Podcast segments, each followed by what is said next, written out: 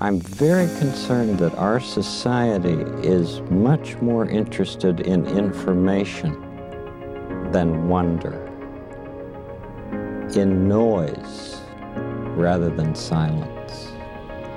Fred Rogers, whose loving prophetic voice is most known in his role as Mr. Rogers on Mr. Rogers' Neighborhood, observes in 1994 what is even more true today information and noise. And he wonders How do we encourage reflection? Jesus asks this too. Jesus says he came that we might have life more abundantly and invites us to pay attention and have the wonder and silence and eyes to see that we might not miss what's really in us and around us, this abundant life that Jesus comes to share. But, oh my, this is a noisy world. This is still a noisy world. At Salt House this fall, we come together to make space in the noise for prayer and breath to reflect. Our journey is led by another prophet, Cole Arthur Riley, who dares to ask in her new book, This Here Flesh, how can spirituality not silence the body, but instead allow it to come alive? How can we find peace in a world overtaken with dislocation, noise, and unrest?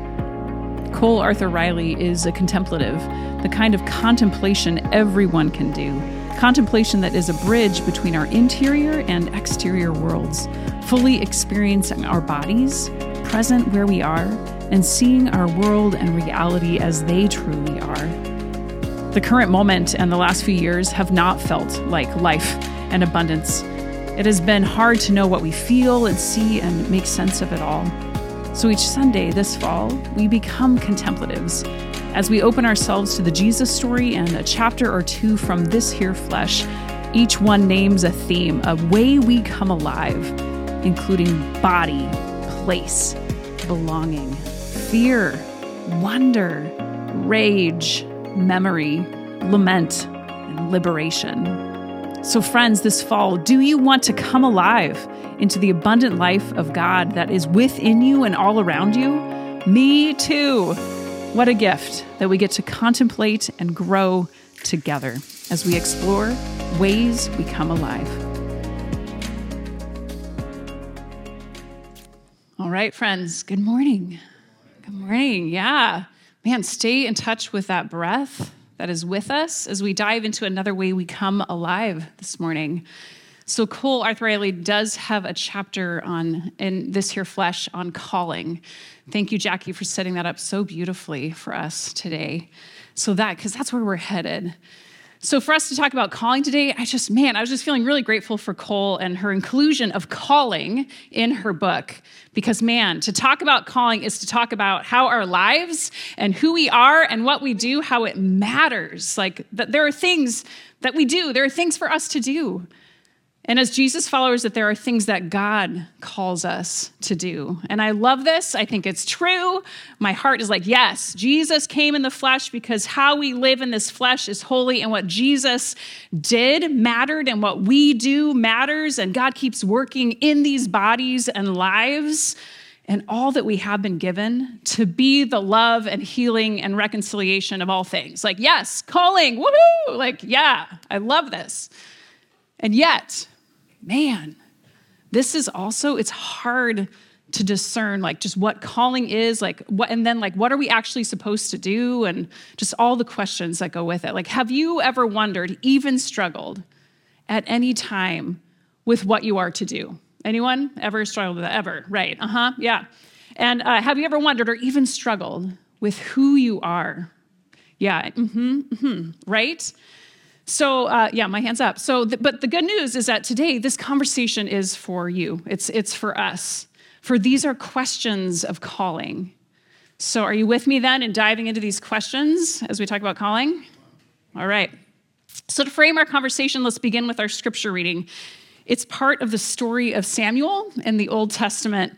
Uh, it's when he was a child. You may remember that Samuel's mother, Hannah, has been unable to conceive. And so she prays to God, promising, okay, okay, God, if you give me a son, then I will just dedicate him to your service. Just please let me have a son. Let me have a child. And so when she when she does bear Samuel as a young child, he was then sent to live and, and serve in the tent of meeting where the Ark of the Covenant is kept.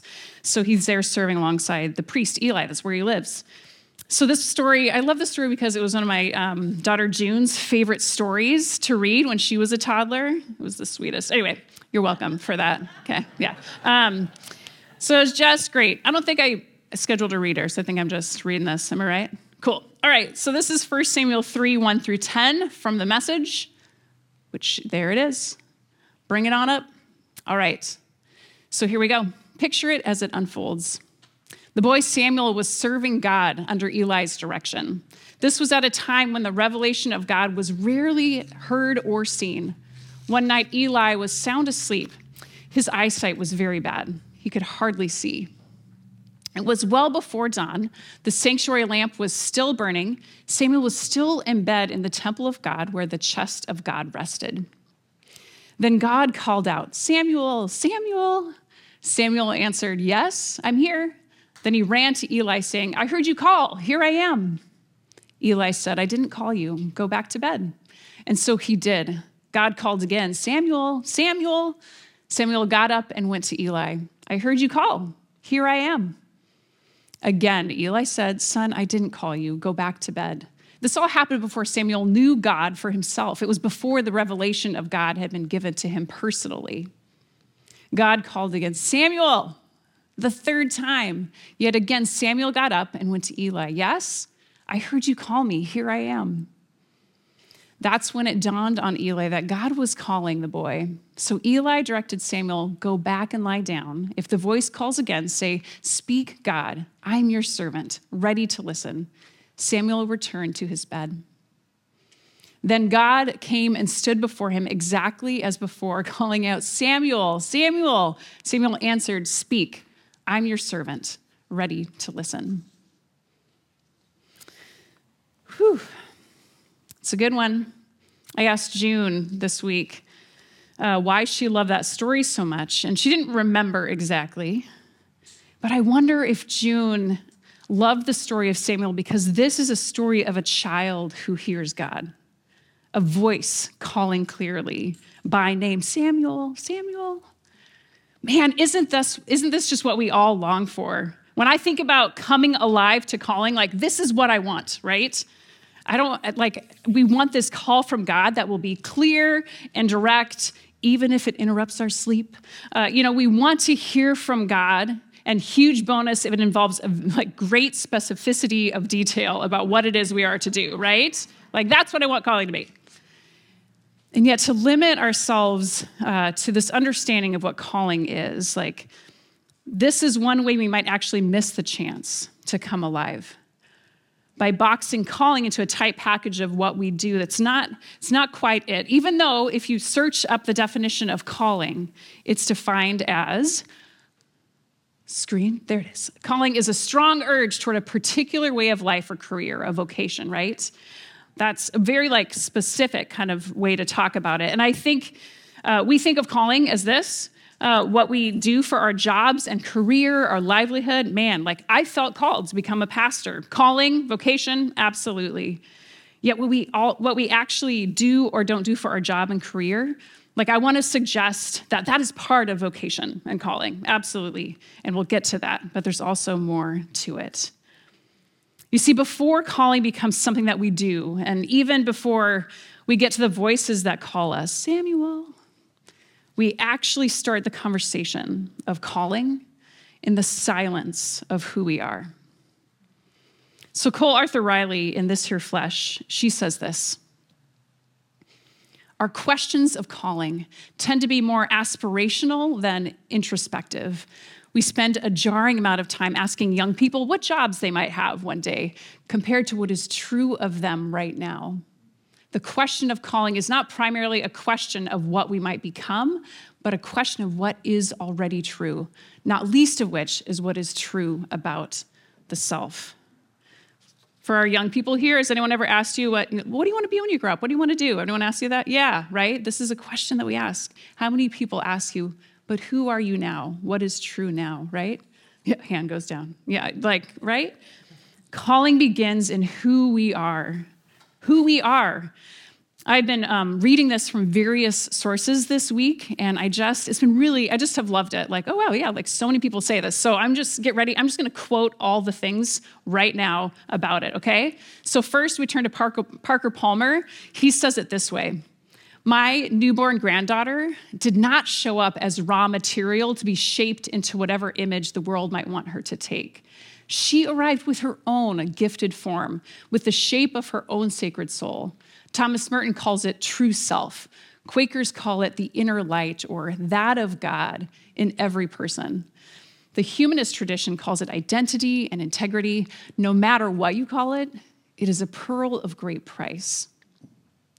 Yes, this. It's just so true for us, right?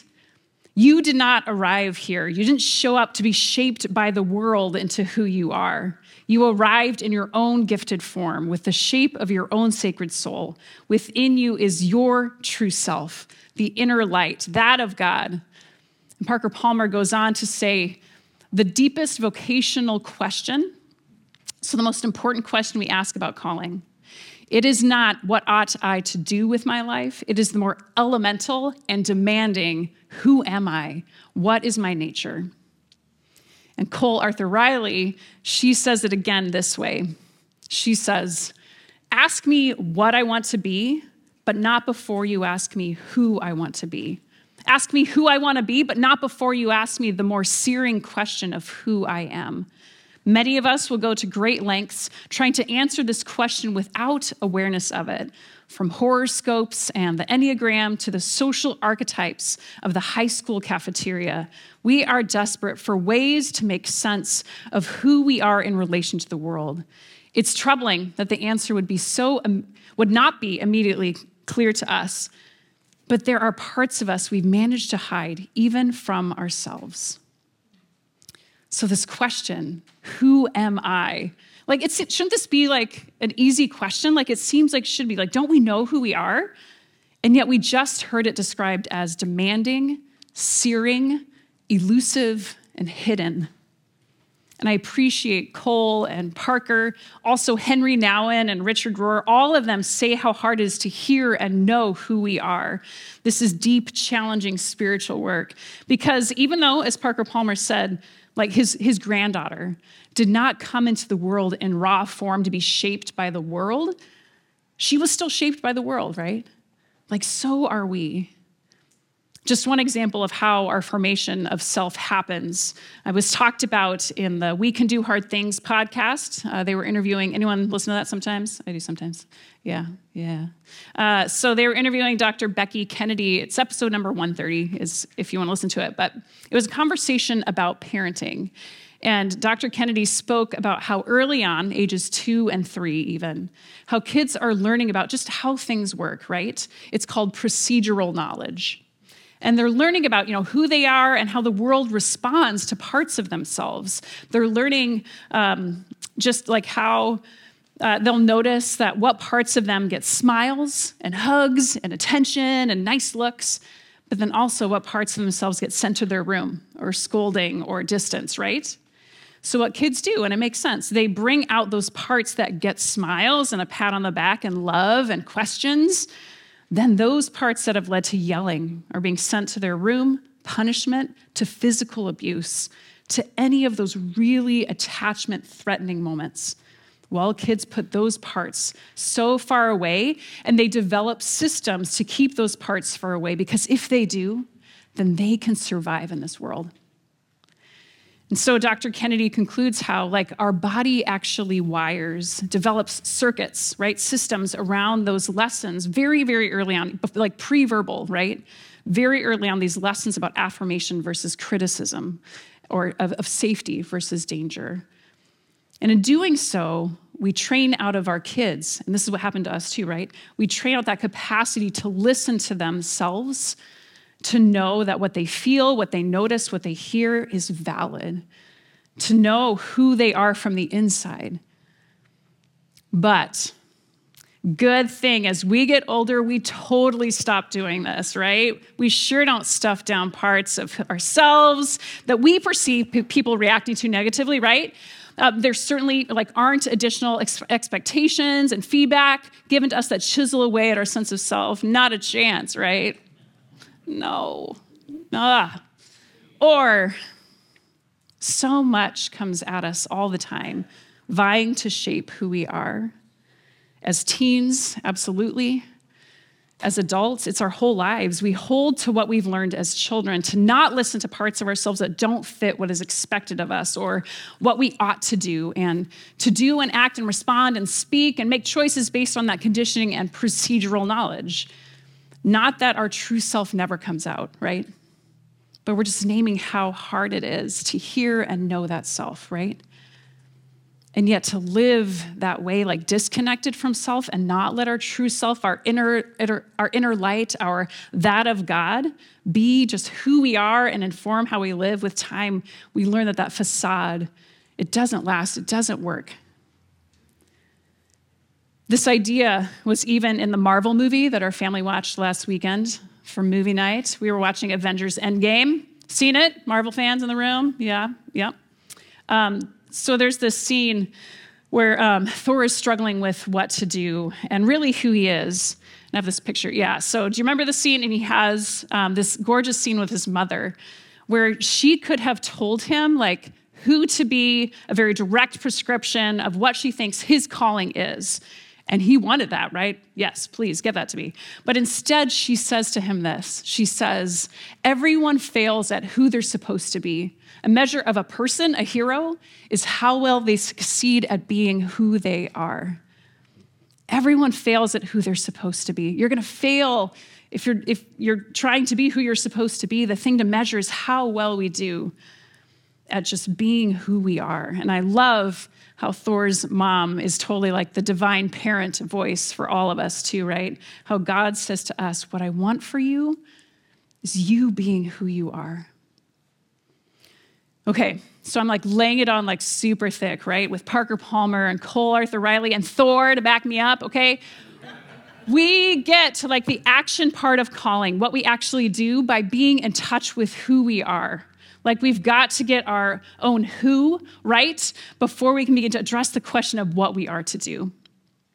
In other words, coming alive to our calling begins with coming alive in who we are alive to the image of God in us as it is uniquely expressed in us, your own soul, your own true self, your inner light, your own that of God which is in you.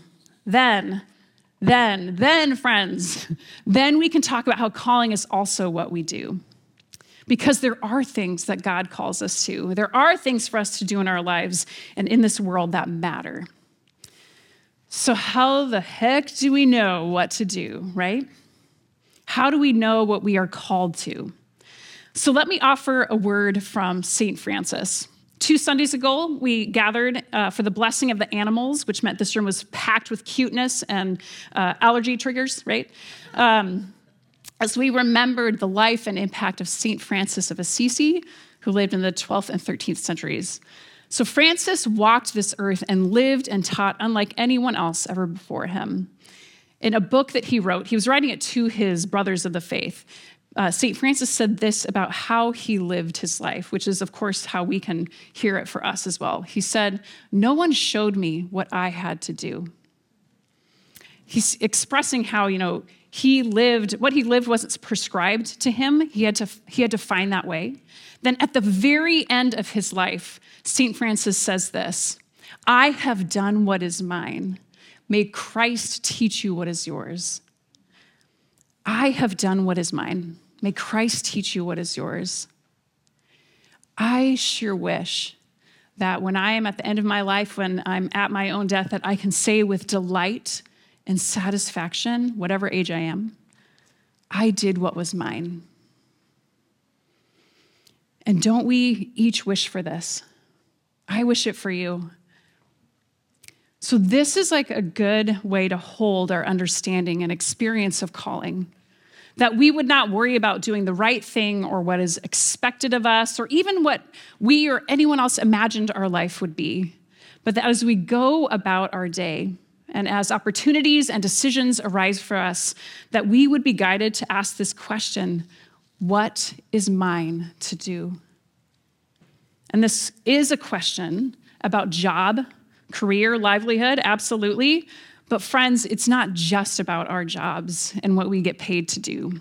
Calling is about our whole lives, all that we do.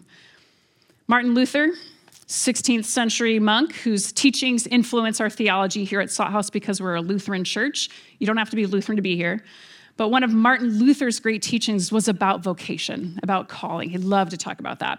Even in the 16th century, Luther was so clear about how God calls all people into action and to, into service. And Luther's theology of vocation was that the Christian finds a concrete place where God can be served just in daily life, like that what they do is serving God. And some Christians have a job, um, and many serve God through their job, but the concept of vocation is broader for Luther, embracing both work and play, the employed, the unemployed, the retired, those who work at home, Luther was clear that the best opportunities for serving God are those that are close at hand. So it's the stuff that we're doing every day. So it's in our in family and in school and sports and clubs, in work and community and in the local church. And that vocation is found again in concrete things and it includes, and I love this, all activities which add great joy to life and build real connection among people. Isn't that awesome? Like that's those are the things that that's that's calling. He did say that among these, music has a special place, which I just love. But do you hear the broad strokes with which we paint this picture of calling and vocation? Do you hear the, the closeness of it, the everydayness of it? Do you hear the joy? So, to ask the question, what is mine to do? It is not just our job. It isn't even just the big decisions in our lives. What is mine to do becomes a prayerful question that we carry with us as we notice, you know, oh, the dishes that need to be done, the ride that must be given, the dog that needs to be fed, the reach out to a friend who is struggling, the saying no in the face of racism or bullying, the money that can be donated, the dinner that needs to be cooked, the volunteer task that is needed, the grace and listening ear that is offered. What is mine to do is just bubbling under the surface for us always. Like God is always calling. But remember, it's not the only question that we're carrying, right? So, what is mine to do is a question that can only follow the question of what? Who am I? Yep. What is mine to do flows out of that true self, our inner light, that of God in us. Also, what is mine to do inherently includes the question what is not mine to do, right? Rest and pacing and saying no and focus all are part of calling. What is not mine to do is our question too. So, as we're living with these two questions, who am I? What, am I, what is mine to do? You may be sitting there wondering, okay, great, Sarah, enough already. Like, just tell me how I answer those questions, right? Is this you? You're wondering those? Yeah, mm-hmm, yeah. So, uh, how do we know who we are? How do we know what is ours to do? Well, you better believe I have a very clear answer for you on that one. I don't. Um, here's the thing answering these questions and even just figuring out how to answer them, this is the work of our lives together, right? Hearing God and following God's call is what we live day by day and I can't give you a clear, like, step by step process to know your calling. But I can offer some signs to follow to help find the way. And it boils down to what St. Francis said when he said, I have done mine, may Christ teach you what is yours. May Christ teach you what is yours. Who? May Christ teach you what is yours. It was St. Francis's prayer for his friends, and it's my prayer for us all that Christ may teach you what is yours, and that what is yours would become what you do. Christ is the one who teaches us what is ours to do. We find our way as we draw near to this Jesus who loves us, and whose spirit dwells within us as living presence, as our true self, as our inner light. We find the way, we find what is ours as we come to know our God and be known by our God. Look at the story of Samuel. Cole Arthur Riley points out how, when she first heard this story of Samuel, she thought how interesting it is that the question within the story, the question isn't, What do I hear? right? So it's not about content or, or what am I supposed to do? But the central question is who is calling, right? Who is calling you, Samuel, in the middle of the night? Who is it? This is our question, too. Just learning what is ours to do is synonymous with learning to recognize the voice of God calling to know God's voice, then in the midst of all the voices that call to us, that are attempting to shape us, including in the middle of the night, man, there are a lot of voices that wake me up and keep me up in the middle of the night, right? How about you? I want to know which of those are God. So as as we as we listen to all these voices and as we come closer to who God is, we will be able to ask, who is it? And we will know when we hear that sound of God's voice as part, we just know then that that's part of what's being asked of us. And I just love that Samuel is this story demonstrating how it is God who calls to us. So then, how, how do we learn to hear God's voice? Well, here, together, like our listening skills are refined and fine tuned here in community. The worship and the teaching we experience together, centered around Jesus of Nazareth, gives us just that like IV drip of learning and life that helps us learn who God is, what God does, what it sounds like when God is up to something. In small groups, we practice that with others. We gather around the Jesus story, seeing throughout the Bible how God embraces and loves and invites into action everyone who is willing. The folks who are at the center of the stories of the Bible are not superstars, they're not heroes, including Samuel. So often it's people in the Bible who do really simple, everyday things that they that were theirs to do God calls based not on someone's record or resume, but God calls based on the heart, inviting us to be who we are and do what is ours to do. So, my friends, where are you in this conversation? Like, what is coming up for you? How can you come alive into who you are and God's calling in your life? Really i invite you to consider like these three questions that we're talking about. Which of these questions is yours to spend time with and grow into? How can i come alive into god's calling in my life? So maybe it's the man a who am i? question. Are you asking questions about who you are? And stuff com- stuff is coming up about maybe those places that have been stuffed down for you. Or is it a what is mine to do question? Or are there, are there decisions or action that you're really holding or is it, man, I just want to learn how to hear God's voice better? Like the who is it question is for me. So I just wonder, just sit with that. What, what, is, what question is yours now? Which one needs attention? Are you feeling lost or longing just for something new that is yours to do? Maybe you're without a job or just not in what you think is yours anymore. You know, sometimes our job, which is part of our calling, isn't something particularly noble beyond, beyond that it can pay the bills. And like that is good. Like we are called to that too, right?